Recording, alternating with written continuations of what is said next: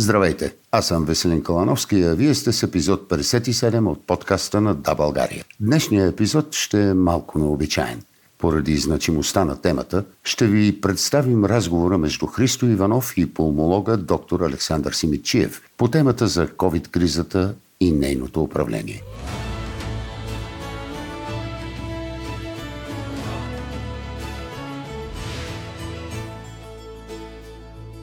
Добър вечер. Днес темата е COVID и отговора, който България в момента организира. Света навлиза в втора вълна на, на COVID пандемията, а България навлиза в нещо, което изглежда все повече като хаос. Големия въпрос е има ли план и ако има, защо е толкова таен или има очевидност, че няма плана, има хаос. Какво се прави и какво не се прави правилно и какво трябва да се, да се прави. А, решихме вместо да се правим и ние на експерти и да даваме някакви а, съвети и да се впускаме в някакъв популизъм, че всъщност това, което трябва да се случи, вместо да раз, развъждаме още по-голямата инфодемия, т.е. информационната пандемия, която върви заедно с, с COVID-пандемията, да се обърнем към експерт. И то към един от спокойните, рационалните гласове, които през време на цялата тази криза даваше една балансирана картина и да поговорим с него за всички аспекти на кризата, вместо просто да се опитваме да даваме някакви поредни бомбастични рецепти. Затова се обърнахме към доктор Симечиев, който е помолог,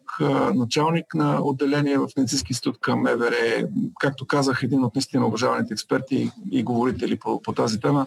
Доктор Симерчиев, много ви благодаря за това, че се съгласихте да поговорите с нас в чисто експертно качество. Мисля, че наистина е важно да покажем, че политиците трябва да слушат експертите, да питат експертите и да дадат мястото на експертите да говорят, а не и аз да се кача на някоя джипка и да почна от нея да разса бисери. Така че започвам веднага и аз по-скоро ще задавам въпроси и за мен също ще бъде много полезно. Каква е вашата оценка за ситуацията по света и в България в, в момента с, с кризата? Ами, аз съм свикнал да работя с данни и затова а, ще си позволя да споделя няколко неща. Например, ето тук лайв апдейта на Worldometer виждаме, че имаме 52 милиона, почти 53 милиона заразени в света и около милиони 200, милиони 300 хиляди смъртни случаи а, от това заболяване. Имаме чудесен сайт в България, който използва официалните данни и, и може да видим на него какво се случва. Аз най-много обичам тази страница от този сайт, където виждаме, че от 18 октомври насам имаме едно стръмно нарастване на активните случаи, като това, което виждаме успоредно с това е, че хоспитализираните от средно около 15% до неотдавна започнаха да спадат, което значи, че въпреки, че общата бройка на хора расте като заразени, установени с PCR, а бройката на хоспитализираните от тези намалява, но това въпреки, че изглежда като добра новина на пръв поглед, реално не е, защото бройката на новодиагностицираните нараства много по-бързо резултат на което общата бройка не като процент, а като обща бройка на хората, които се хоспитализират, нараства и това поставя здравната ни система под едно доста сериозно напрежение. Виждаме, че за съжаление смъртността не намалява, което значи, че в условията на намалена хоспитализация като процент, процента на смъртните случаи си остават около 6% от хоспитализираните, а пардон, извинявайте, в интензивни отделения, хората, които влизат в интензивни отделения, така че пак казвам като бройка хората, които влизат в интензивни отделения и хоспитализираните са с доста голямо количество нагоре. И всички болници, които лекуваме COVID, изпитваме затруднения в това как да транжираме болните, как да, как да ги разпределиме по тежест и в някои случаи и а, медикаментозното лечение се затруднява, тъй като започват да липсват а, някои съществени медикаменти а, за тяхното интензивно лечение. Как оценявате капацитета на здравната система да се справи с това положение в България? Вече споменахте за почват липсват. Система ще се справи. Въпросът е, че колкото повече една система работи под стрес, толкова повече е възможно да се взимат неоптимални решения. Например, къде да бъдат изпратени пациентите, как да бъдат лекувани, с какви режими да бъдат лекувани. Защото колкото повече системата е натварена, толкова опциите за, за избор се намаляват и тогава става доста трудно да се взимат решения за най-оптималното индивидуално лечение на пациентите. Започваме да лекуваме с това, с което разполагаме. Така че от тази гледна точка системата всеки път, когато работи под стрес, работи малко под оптималните си параметри. Виждаме, че няма протокол единен за приемане на, извинявам се, ако не използвам правилните термини, за приемане на, на болни, за техното разпределение. Отварят се едни центрове, съобщава се, че, че се затварят. А, до каква степен чисто администрирането на наличния ресурс се подчинява на някаква стабилна и предсказуема и видима за всички стратегия. Честно да ви кажа, аз когато започнах да говоря по тази тема, това беше горе-долу в късната, късната част на февруари тази година, тогава говорех колко изключително важно е да не допуснем големи бройки хора да навлязат и да станат заразени, защото всеки един заразен става източник на допълнително заразяване. Тогава идеята беше, че трябва максимално да, да намалиме възможностите за заразяване, да откриваме новите случаи, да оценяваме къде биха могли да бъдат рисковите а, зони. В самото начало, началото на тази пандемия започна с края на епидемията от а, грипният вирус тип Б, който беше в началото на тази година. И заедно с локдаун и мерките, които имаше тогава, това позволи всъщност епидемичният процес да протича доста вяло, доста тихо в България. Това накара много хора да а, оценят а, риска като малък, като не особено висок, в резултат на което започна известно брожение между това а, дали мерките не предизвикват твърде много економически ограничения и в резултат на това а, започна една дискусия, която много често се водеше в медиите, а не на експертно равнище. И в резултат на това се чуха много и разнообразни а, мнения, хората започнаха да стават фенове на едни или на други мнения и като цяло обществото ни започна да се разделя. В момента, ако погледна назад в ситуацията, аз виждам преобладаващо разделение в мненията на обществото ни, без липса на консенсусно мнение или стратегия, както вие го нарекахте. А при борбата с такъв вирус, който има една единствена цел, значи вирусът генетично има една единствена цел и тази цел е да заразява, за да може да се възпроизвежда, използвайки машинарията на нашите собствени клетки клетки. И понеже той има една ясна стратегическа цел, която е аз трябва да се размножавам и трябва да заразявам, той всячески мутира и се изменя с тази една единствена цел в главата си. От другата страна виждаме борбата срещу вируса, която е от, от нашият мозък, нали, от, колективната ни, от колективното ни съзнание и интелект на,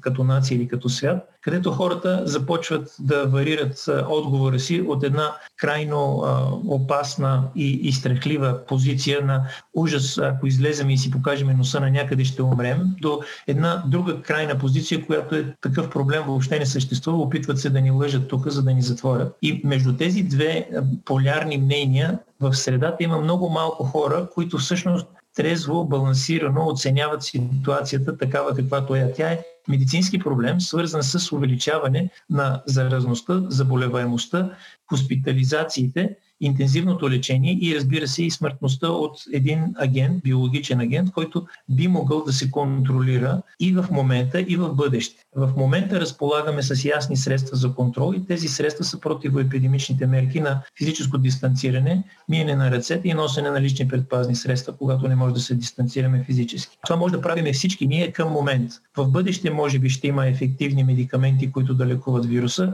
В бъдеще почти със сигурност ще има няколко ефективни вакцини, които да се справят като профилактика на този процес, но ние постоянно гледаме какво ще бъде в бъдеще, а не гледаме какво може да правим в момента. И от тази гледна точка дори и тактически не подхождаме по най-оптималният начин, защото ние като нация трябва да имаме обща ясна цел и тази цел е да намалиме скоростта на разпространение, не за друго, защото ако ние оставиме този вирус да изследва неговата собствена стратегия, това, което ще се получи е една бързо разрастваща се така инфектираност на населението с все по-бързо и по-често инфектиране, водещо до разболяване. Тоест SARS коронавирус 2 вируса, тъй наречения SARS-CoV-2, ще води до едно заболяване, наречено COVID-19. Така както имаме вируса на ХИВ и заболяването СПИН, така по същия начин имаме SARS коронавирус 2 и заболяването COVID-19. Когато говорим за COVID-19, трябва да говорим само за тези хора, които не са заразени, а имат симптоми. Т.е. това са хората, които проявяват симптоми температура или,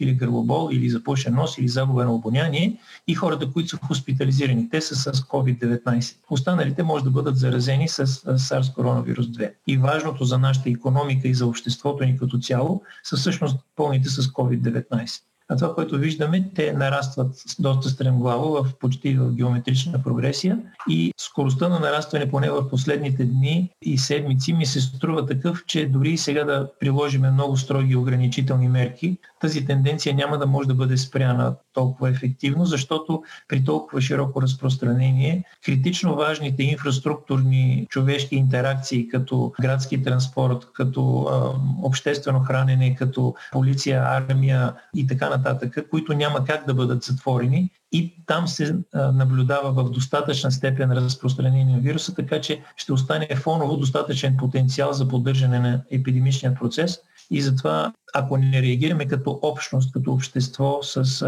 мерки, които всеки един да спазва, ще бъде много трудно овладяване на пандемичния процес. Не може да разчитаме, че отвън ще ни накарат по някакъв начин да се самоограничиме. Аз лично съм твърд привърженик на тезата, че убедено трябва да обясняваме на хората защо трябва да се прави нещо за да могат те да разберат, че това предизвикателство е предизвикателство към нас като общност, а не към нас като индивиди. Ние може да се затвориме херметично като индивиди, един или двама или стотина човека и да се предпазиме за известен период, но докато тази напаст не премине от обществото ни, от територията на България, няма да може да живеем нормално като общност. И по тази причина отговорът ни трябва да е като общност, а не като индивид. Ще кажа нещо като политик, което вас като експерт не ви ангажира, но проблемът, поне на мене ми се вижда, е, че имахме през пролета един твърд отговор, в който хората участваха. Хората на пролет, поне в началните седмици, с желание и с висока степен на дисциплина подходиха към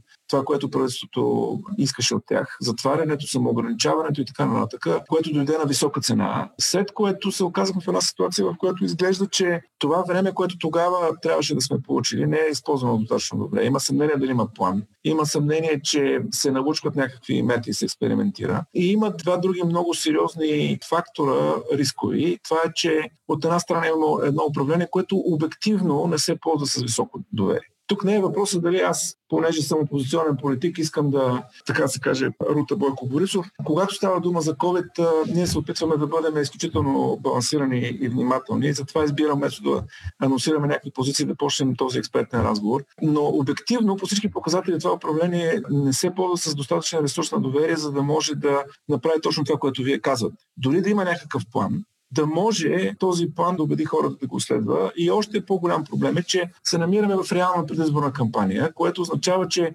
абсолютно всички по терена, по един или друг начин, дали защото те искат да водят кампания по темата COVID-19 или се страхуват, че другите ще ги нападнат, вие трябва да отговаряте или да, да изпуснете инициативата. Има една спирала на неизбежния предизборен популизъм и от тази гледна точка аз не виждам никаква ясна комуникация, която да направи на това, което вие сега дефинирахте като цел. Целият разговор се свежда до това дали да затваряме всичко или да не затваряме всичко точно тези две полярности, които вие описахте. Ако аз правилно ви разбирам, вие казвате, че не е сигурно дали при високата цена на пълното затваряне, дали ефективността на пълното затваряне ще оправдава тази висока цена и че по-скоро трябва да се фокусираме върху един ясен обем от мерки, които трябва да се спазват и то не толкова чрез глоби и, и рестрикции, а чрез убеждаване на, на хората. Но аз не го чувам това убеждаване. Прав ли съм в това разбиране на нещата? Аз преди време бях предложил на няколко пъти да направим кампания за разясняване на това защо трябва да се носят маските. Не дали да се носят, а защо трябва да се носят. С всичките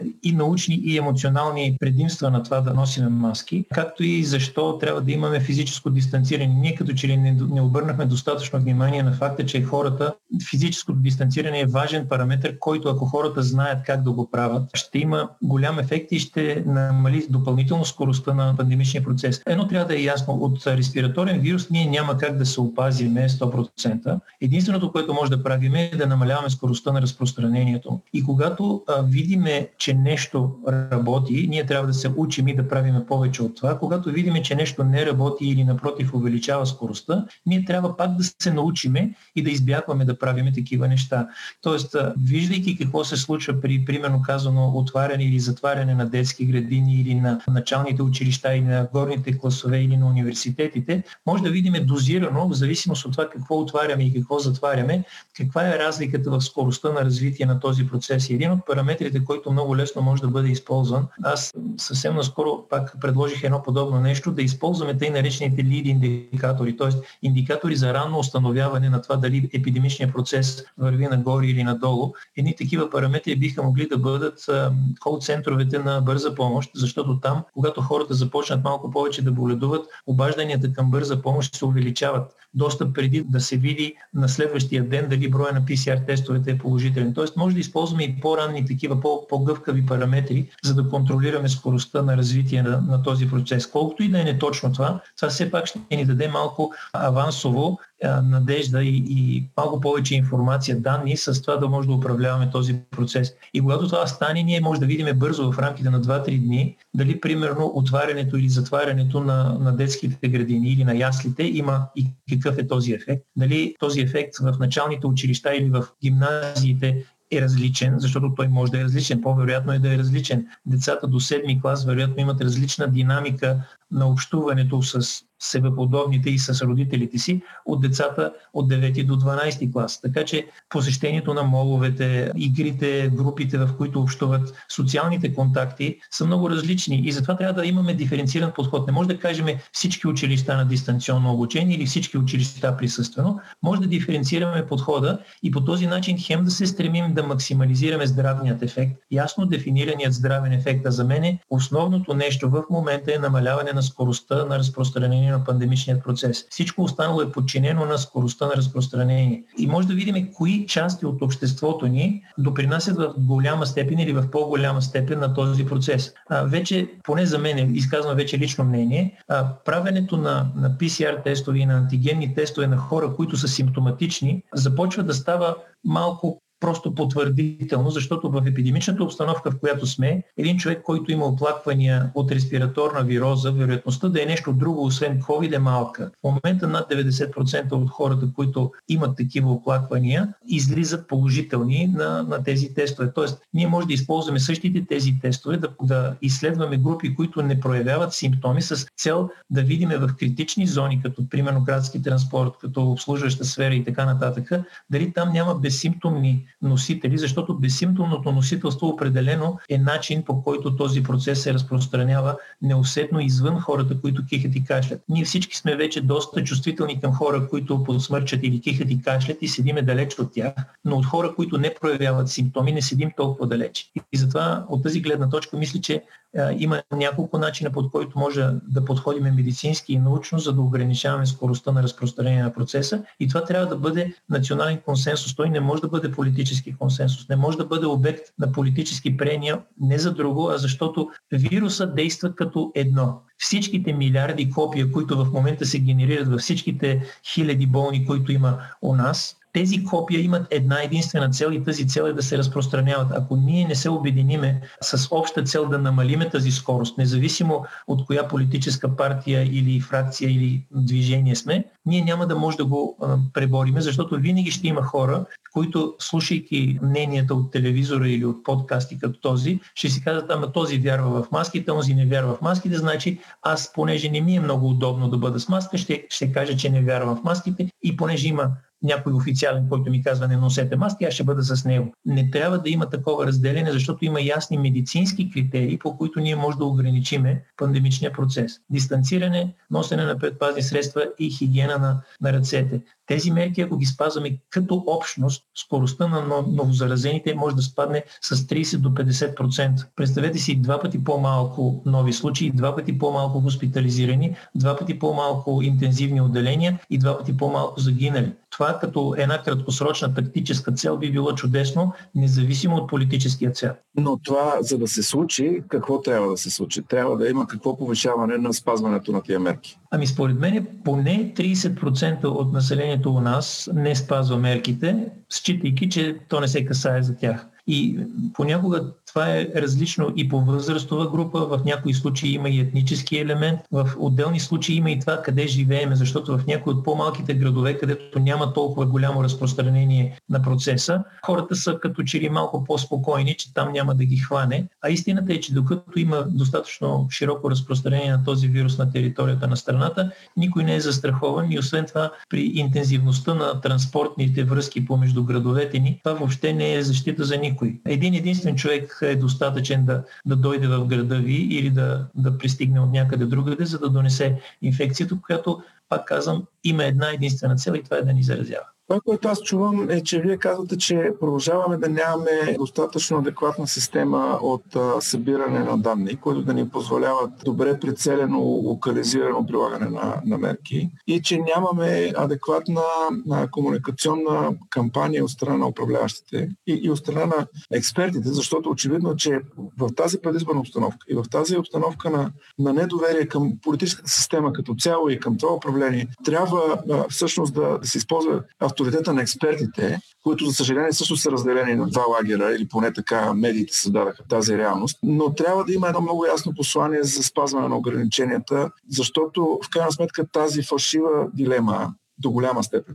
А, може би не съм прав. Дали напълно да затворим или да си продължим както до сега нищо да, да не се случва. Всъщност има трети отговор и този отговор е много по-голяма дисциплина, макар и без да прилагаме пълно затваряне. Искам да ви помоля... А... Само, понеже е свързано да. с това, което тук да, да, казах, искам да, да цитирам нещо, което в медицината е широко разпространена истина. И това е, че разликата между лекарството и отровата е в дозата. Същото въжи и за локдауна и за всяка една друга мярка, която може да бъде дадена недостатъчно в субтерапевтична доза и тя да не върши никаква работа, или да бъде дадена в толкова висока доза, че на практика да убие човека, който се опитваме да лекуваме. Така че от тази гледна точка дозата, дозирането на, на всяка една мерка е изключително важна. И понеже тук в конкретния случай при затварянето, при локдауна, ще имаме повторна доза, т.е. имахме една доза вече и ще бъде дадена втора доза, трябва да се има предвид и повторността на дозата, защото понякога някои от лекарствата, които даваме, кумулират в организма и това води до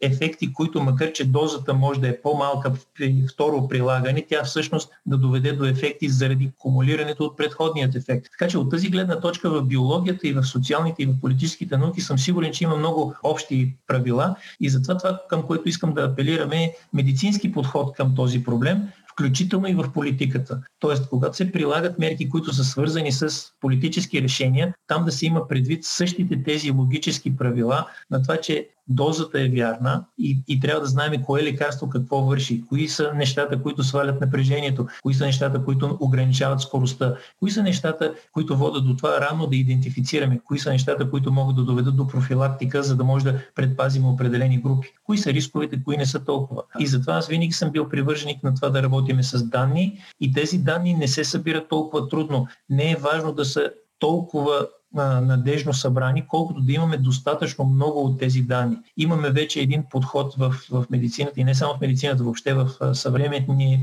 ни живот, който се нарича Big Data или големи данни когато работим с големи масиви от данни или с данни, които се генерират от много места, от всеки индивид практически може да се генерират данни, сами по себе си количеството на данни дават ново качество, което позволява да взимаме решения. Ще направя един, една близка аналогия. До неодавна в България качеството на въздуха се измерваше от официалните станции на Изпълнителната агенция по околна среда. В София има пет станции в самата София и една на Витоша горе. В момента обаче към тези станции има добавени още над 600 станции на граждански инициатива и още 20 и няколко станции на общината. И информацията, която получаваме е качествено различна от това, което беше преди. Т.е. количеството води до качествено различни данни. Ако приложим същата тази методика, всеки индивид, ако желая, може да стане част от генерирането на, на нови данни. Било то за оплаквания, било то за това колко време се забави бърза помощ или кои болници са най-натоварени. Това може да става в електронен вид много лесно, без да правиме кой знае какви големи инвестиции. С наличната инфраструктура всеки един от нас има мобилен телефон, т.е. дигитализацията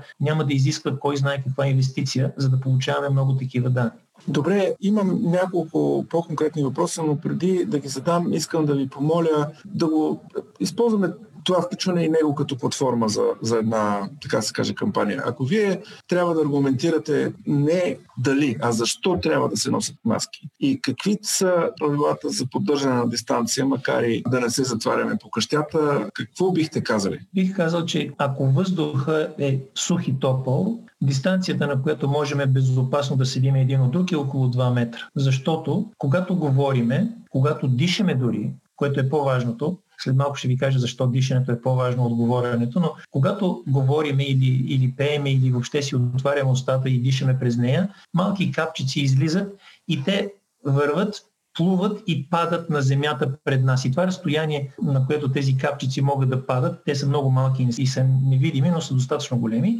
е на разстояние около метър, метър и малко. И ако седиме на 2 метра, тези малки капчици не могат да стигнат до човека от среща. Тоест при сухо и топло време тези капчици относително бързо падат, защото те се изпаряват излизайки в околната среда. При по-влажно време дъждовно време или при висока влажност и по-низки температури, тези капчици се изпаряват по-бавно и те пътуват в по-голям период от време напред и навън от нашата уста. Тоест, аз бих увеличил това разстояние на 2,5 метра през есенно-зимният сезон, просто защото тези капчици пътуват на по-голямо разстояние и потенциалът е да попаднат на чувствителен човек от среща е по-голям. Точно поради тези капчици, които говорейки, пейки или дори дишайки, излизат от нашата уста. И понеже знаем, че поне една четвърт до около една трета от хората, които са заразени с вируса, не проявяват никакви симптоми и ние няма как да ги идентифицираме, ако не направим поголовно изследване на всички. Ние не знаеме всеки трети човек от среща срещу нас дали не е заразен или не. И най-лесното нещо, което може да направим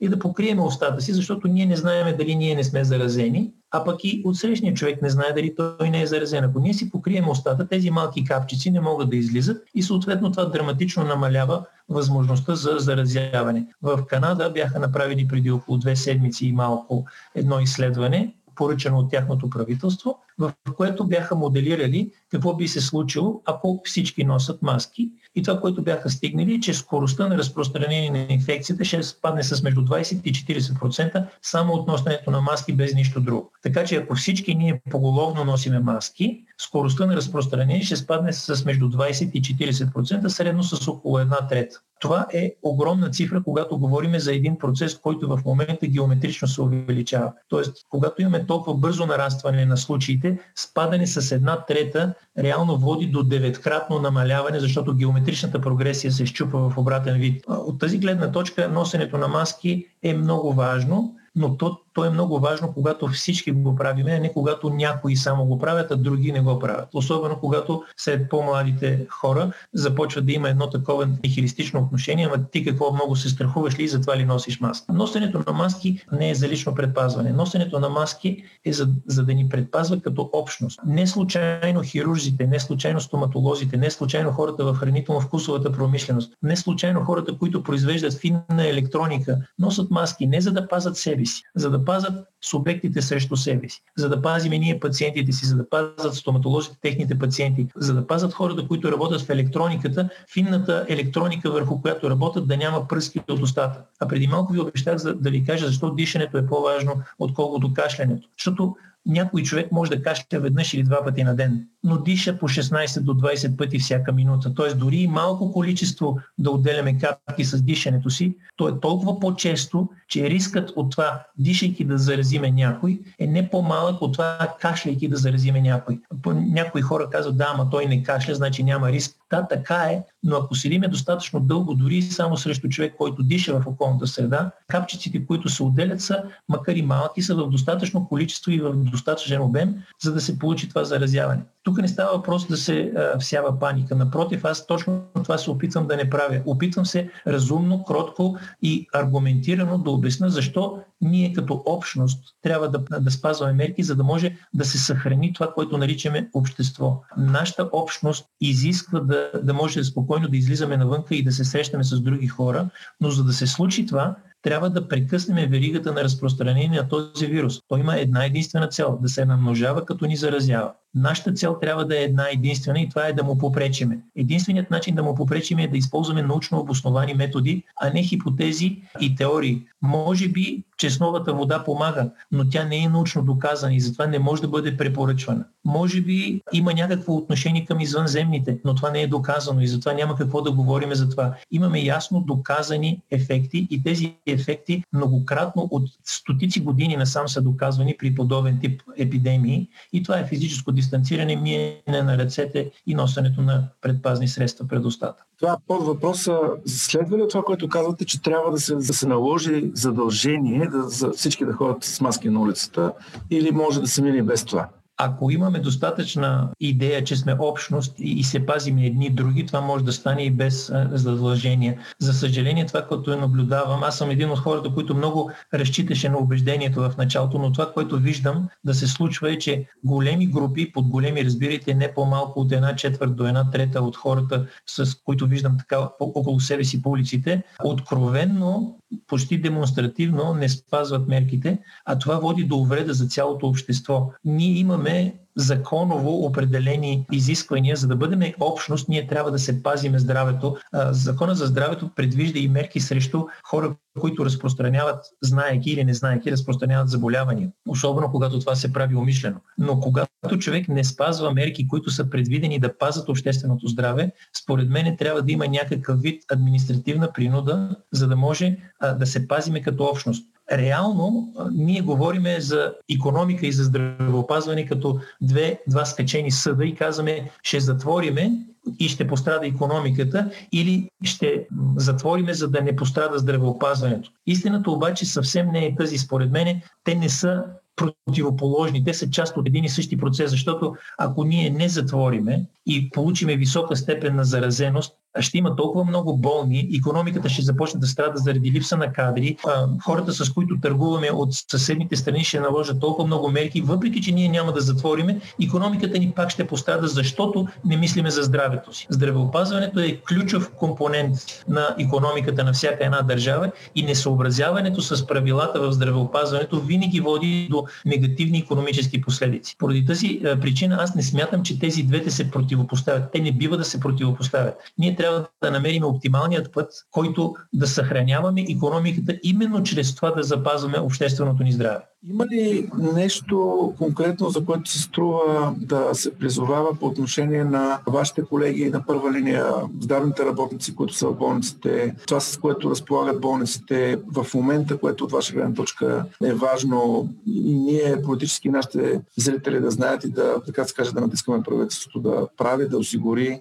Основните неща, поради това, че вече имаме доста дълъг период на опит назад и вече познаваме и това, кое работи при вируса и кое не работи, Първото и основното нещо е да спазваме малкото на брой и ясни, научно доказани правила, които работят при този вирус. За общественото здраве ви казах, дистанция, миене на ръце и носене на маски са нещата, които доказано работят. В интензивните отделения има ясни правила и, и това, което трябва да знаем е там също е ясно как работи и то трябва да бъде насочено основно към хората, които работят там. Не в социалните мрежи да обсъждаме как трябва да работят хората в интензивно отделение. Хората, които работят там, знаят добре как да го правят. Това, което не бива да се случва е по ам, дигитални и по недигитални медии да споделяме какво трябва да се прави, за да се лекуваме в извънболничната помощ. И аз с а, ужасно притеснение виждам как започват да се ползват лекарства, които до неодавна бяха забранени за това заболяване, след което те се разрешиха на базата на наука, но се разрешиха само в болнични заведения и само при тежко болни. Сега виждам как тези същите лекарства се приписват на, на леко болни в амбулаторни условия. Това не бива да се случва. Трябва да имаме доста по-строга политика на отпускане на лекарствата по лекарско предписание, защото самолечението вреди в много голяма степен, тъй като ние имаме няколко антибиотика, които вече аз съм убеден, че са загубени за следващите една или две години. Свърхупотребата на два или три антибиотика, които в момента се изписват на наляво и надясно, ще ги заличи от възможността те да бъдат ползвани в следващите една или две години, ако те не бъдат забранени в следващите една или две години да бъдат ползвани, за да може да се възстанови чувствителността към тях от бактерии. Така че, ако мога да призова към нещо, първо, това е консенсус и да не се използва краткосрочният проблем на пандемията, краткосрочен в еволюционен план, но иначе пандемията ще бъде с нас поне още една година, ако не и повече, но да не се използва пандемията за а, политически дивиденти от когото и да е, защото подобно нещо на практика нарушава възможността да се взимат експертните, научно базирани медицински правилни мерки. Защото всяка една мерка започва да се причупва през това как ще повлияе на общественото мнение, респективно как ще повлияе на изборния процес. Ако това не се прекрати, ние няма да може да имаме ефективен отговор към това, което трябва да се случи. А това, което трябва да се случи е да прилагаме достъпната наука. Тя не е толкова много, но е достатъчно добра, за да може да ни ограничи скоростта на разпространение на пандемията. И ако позволите, само ще споделя още един екран на един сайт. Това е един сайт, който показва в различните държави какво се случва. Има държави, които ефективно се борят с, с пандемичния процес. Има държави, които не до там ефективно се борят и има такива, които хич не, не им върви да се борят. Ето е кривата, която искам да ви покажа. Вижда се, че в началото до към март месец имаше много държави, които добре се справяха, след което драматично нараснаха държавите, които не се справят. Но ако погледнете от август нататъка, общият брой на държави, които не се справят, това е червената линия, продължава да пълзи нагоре. Което значи, че този проблем не е български, този проблем е глобален. И едно от нещата, което аз продължавам да не виждам, е глобален отговор на тази глобална заплаха. Ние виждаме някои плахи опити да се координира дейността през Световната здравна организация, но има още много, много, което може да се прави, за да може да даваме приноса си, всяка една държава и всеки един индивид да дава приноса си към това да се справяме по-добре с пандемията, защото в момента не се справяме. Ако погледнем държавите как се справят, ще видите, че има държави като примерно Бруней или Хаити или Мавританските острови, които се справят добре. Нова Зеландия също може да видите колко добре се справят. Китай, сега ще ви покажа, някъде беше тук, ето го Китай, също се справя не зле.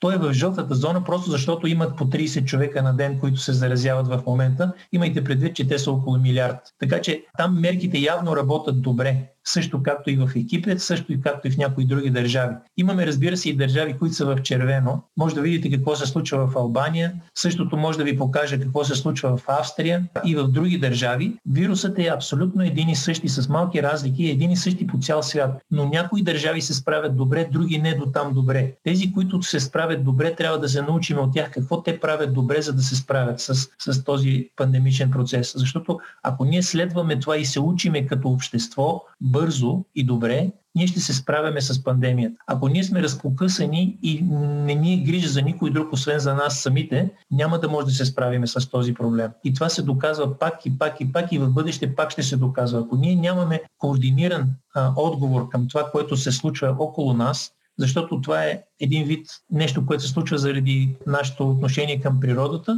ние няма да имаме ефективен отговор, който да свали тези огромни колебания, които имаме. Сега ще ви покажа щатите. Една държава, която има изключително много пари, която здравеопазването се счита за еталон в света. Виждате, че те, въпреки че имат такова здравеопазване, не могат да се справят с пандемичния процес, защото това не е медицински проблем. Медицинският проблем е когато хората влезат в болница. Това, което наблюдаваме тук е проблем на общественото поведение. Защото ако ние имаме адекватно поведение, ние няма да имаме проблем. Ето ви и Швеция, нали? Много хвалената Швеция. Вижте какво се случва там с броя на заразените. Шведите по принцип живеят на доста по-голяма физическа дистанция от другите, но ако поведението или това, което се излъчва от ръководството на държавата не води до правилните мерки за съответната държава, се получава това, което виждаме. Така че от тази гледна точка просто имаме нужда от консенсус за това, че трябва да спреме вируса и всички мерки, които са свързани, разбира се, те трябва да бъдат координирани и експертно съобразени и всички да знаят защо сме се съгласили на тези мерки. Тогава, когато имаме такъв консенсус по отношение на намаляване на скоростта на разпространение,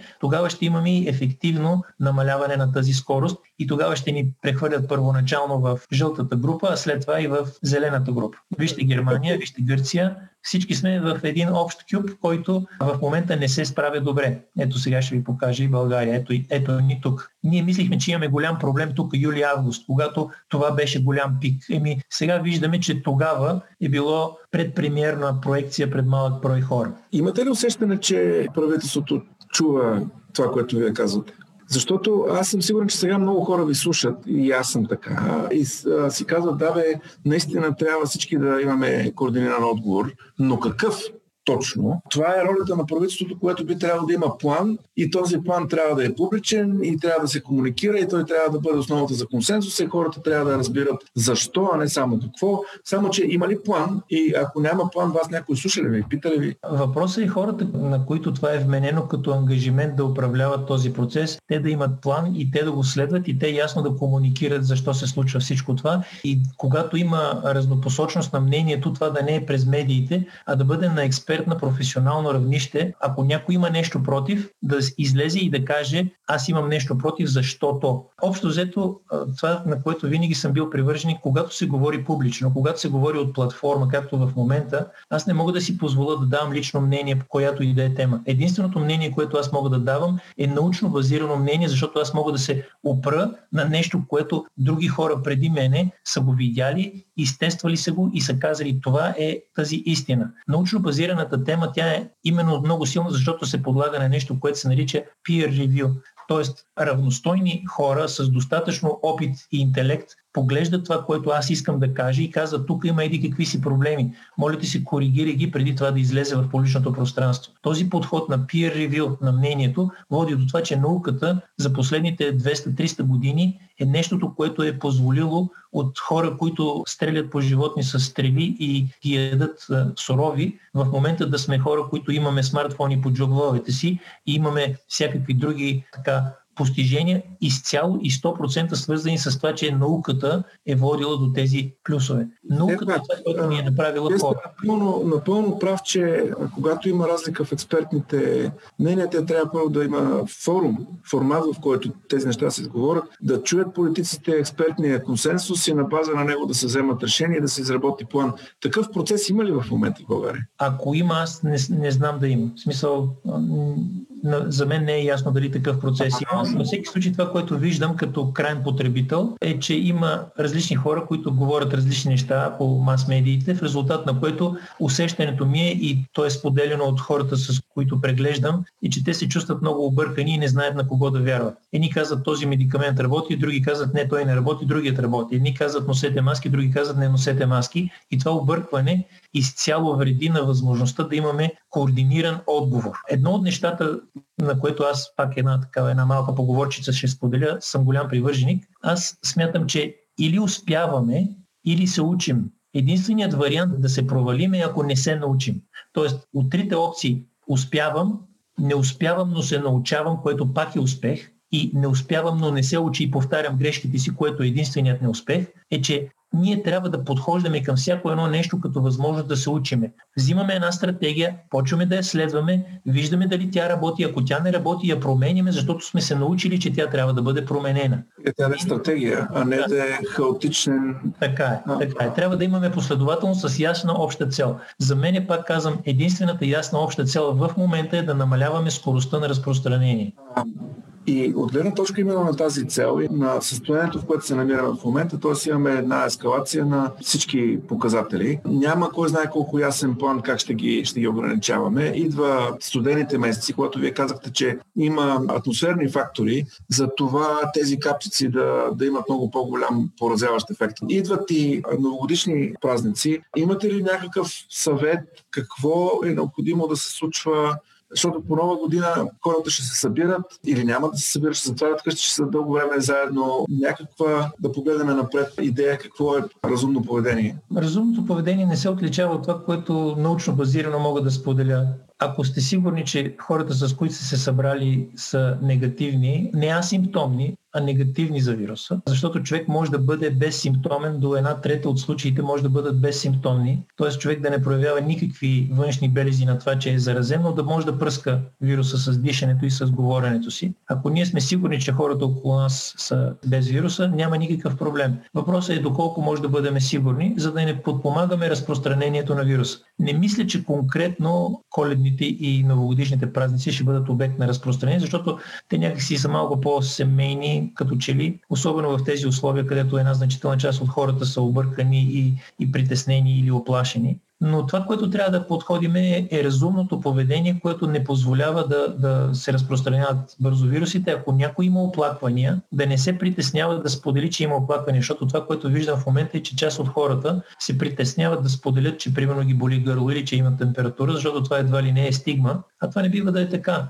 Ние трябва да бъдем отговорни към хората около нас и ако ние сме отговорни към другите около нас и ние ще споделяме този факт и ще се самоограничаваме, ще си седиме вкъщи, за да не разпространяваме инфекцията. Ако почнем малко да боледуваме, не бива да се притесняваме и да хукнем, да търчиме до близката поликлиника, оттам до Пирогов и оттам до някое друго място, навсякъде през лаборатории няколко да сееме възможността за, за инфекция, да се ограничиме в къщи. Имаме достатъчно много мерки, с които може да преценим дали заболяването ще бъде тежко или не. Най-малкото може да си направим собствен рисков профил. Ако ние сме под 50 години, ако ние нямаме придружаващи заболявания като хипертония, диабет, вероятността да имаме неблагополучие е много по-малка. Не е нула, но е много по-малка. Медиите направиха така, че някои от факторите около тази пандемия се извадиха извън всякакъв контекст. Например, темата за това заразяваме ли се пак или не, траен ли е имунитета или не. Ами мога да ви кажа, аз преди малко ви показах на този екран колко са общият брой на коронавирусно заразени. 52 милиона 738 хиляди 304. От тях потвърдените случаи на повторна инфекция са 29. 29 от 52 милиона. Да, има такива, но те са толкова редки, че просто няма смисъл да говорим за тях. Така че когато говорим за такива проблеми, като например, ама сега има млади хора, които също боледуват тежко. Да, със сигурност има такива. Те не са правилото, те са изключението. По правило това заболяване засяга повече хора, които имат коморбидности, които имат придружаващи заболявания. И затова те са по-рисковите и тях трябва да ги пазиме повече. Но като цяло трябва да подхождаме разумно към нашето цяло общество. Тоест ние да мислиме как да пазиме другите, а не как да пазиме себе си. Защото ако мислиме как да пазиме другите, ще успееме. Ако мислиме как да пазиме себе си, дори да се запазиме за кратък период от време, дългосрочно няма да може да се опазим. Една група, която в момента е изложена на особен риск, са учителите. И имате ли някакъв а, съвет по отношение на учебния процес, училищата, детските градини, как а, учителите се предпазват? Защото това буквално а, е, мисля, след здравните работници, учителите са най- или една от най-рисковите групи, което поне аз доколкото мога да, да видя. Някакъв съвет по отношение на, на тази група? Освен, освен, че са рискови, те са и социално изключително важни, защото а, образованието бих казал, че е с една идея по-важно от здравеопазването, защото то е това, което ще определя бъдещето на, на нацията ни. Но а, при всички положения това, което мога да кажа е, че ние а, въвеждаме грипна вакансия в случаи, когато имаме по-малко на брой заразени, отколкото имаме в момента. Тоест, ако ние подхождаме разумно, ние трябва да може да ограничиме скоростта на този процес, ограничавайки контактите, училищните контакти, които имат определено принос към това, което наблюдаваме в момента. Кои точно класове, как точно да, бъдат, да бъде преминато на дистанционно обучение. Защото по време на грипните вакансии ние нямахме дистанционно обучение, ние просто бяхме във вакансия. Сега вече има възможност за дистанционно обучение, което намалява негативните последици от това да останем в къщи малко по-дълго време. Знам, че е по-малко ефективно, но препоръката ми е, учителите също не са хомогенна група. И там има хора, които са по-рискови, по-възрастни, с повече коморбидности и хора, които са по-малко рискови. Има хора, които в едно и също училище са много незаменими и такива, които могат да бъдат поети техните ангажименти от по-млади и по-здрави колеги. Тоест, пак трябва да имаме диференциран подход. Аз не обичам на всички по еднакво, т.е. или имаме дистанционно обучение, или нямаме дистанционно обучение, или всички сме присъствени, или всички в къщи. Всяко едно такова нещо може да бъде оставено на отделното училище да си го решава, както те преценят за най-добре. И след това може да видим на базата на данни, които лесно биха били събрани, кои училища се справят добре и кои не. В кои училища учителите са по-заразени и защо. В кои училища има по-малко заразени учители и защо и по този начин да може да управляваме процеса още по-добре, учейки се от това, което се случва. Това може да стане и до момента. В смисъл имаме достатъчно много разнообразни училища, в които броят на заразените учители и броят на учениците, които а, имат присъствено или отсъствено е различен. Не да имаме 20% и затваряме училището, защото тези 20% може да са или твърде много, или твърде малко. Тоест при едно малко училище 20% са малко на брой ученици. При едно голямо училище 20% са много на брой ученици. Така че от тази гледна точка трябва, трябва да имаме доста по-индивидуален подход, трябва да имаме общи правила и тези правила са, уважаеми хора,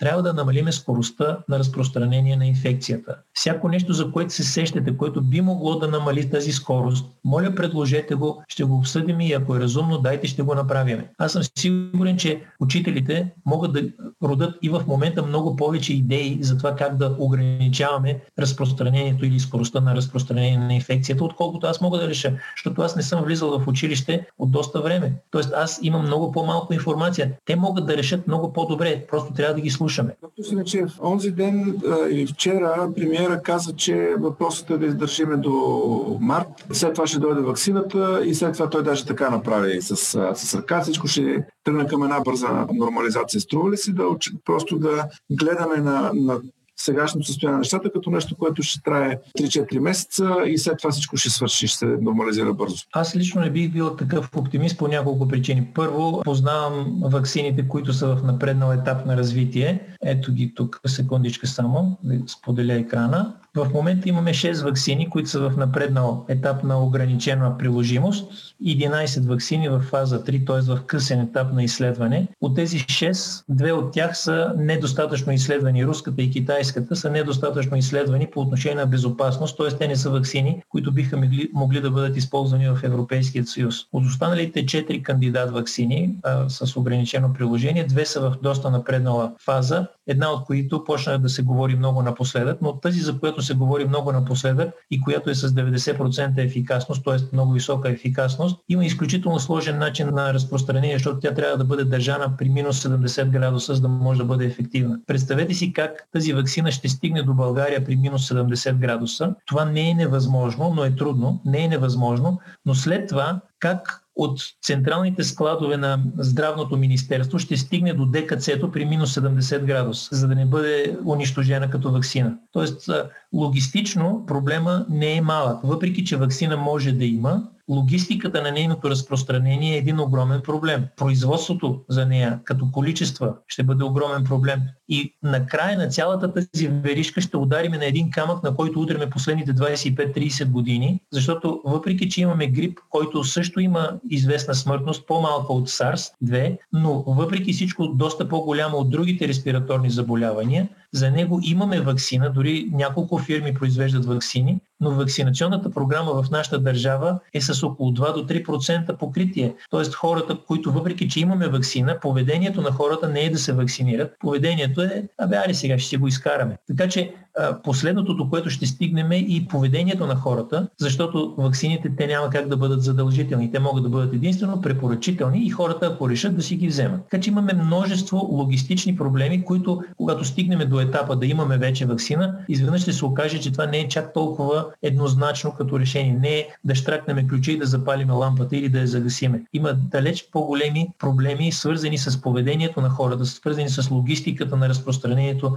свързани с чисто медицинската логистика на това как ще бъдат издирени хората, на които трябва да се направи. Ние и в момента все още иммунизационният календар е нещо, което не се следи електронно. Няма как човек да си го има на апликации и да знае кога е вакциниран, кога не е. Електронизацията на здравеопазването е нещо, което е изключително важно и нужно, за да може ефективно да прилагаме обществено здравни мерки. Все още повечето от хората разсъждават за здравеопазването като болницата или ДКЦ-то или индивидуалната практика на някой колега. Здравеопазването като термин, втората част на думата е опазване, здраве опазване. Това не е боля лечение, а е здраве опазване. За да опазим здравето, ние трябва да предприемаме мерки към хора, които все още не са се разболели. Профилактиката е изключително важно нещо. За да прилагаме профилактични мерки, трябва да може да отчитаме как това се случва. Ако ние нямаме система, която да го отчита, не можем ефективно да се справим с профилактичните мерки, включително и вакцинации. Тоест,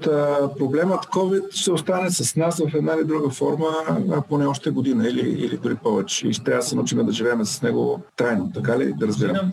Прогнозирам, че ще бъде така. Най-малкото, защото аз бях един от хората, които твърдеше, че температурата на околната среда няма да промени инфекцията тази година, защото имаше гласове, помните, миналата зима, нали, края на миналата зима, че през лятото тя ще изчезне. Проблемът е, че капчиците с вируса, които излизат от нашата уста, по-голямата част, които заразяват, директно попадат в отсрещния човек. Т.е. транзита през въздуха е относително кратък и не толкова съществен. Дали слънцето грее или вятъра духа имат много по-малко отношение от това колко близко сме един до друг и колко интензивно говорим един срещу друг. Поради тази причина, причината да имаме повече заболявания респираторни от тези ниски, нископатогенните, обикновената настинка или другите банални респираторни вируси е, че те винаги са в един баланс в общността ни и когато започнем да бъдем по-близко един до друг, защото се сгушваме зимно време на по-топло в затворени помещения, това дава потенциал на вирусите тогава да штръкнат малко повече. Иначе тя ги има целогодишно до голяма степен, просто те тогава избояват. И този вирус, бидейки много по-заразен за сегашният момент,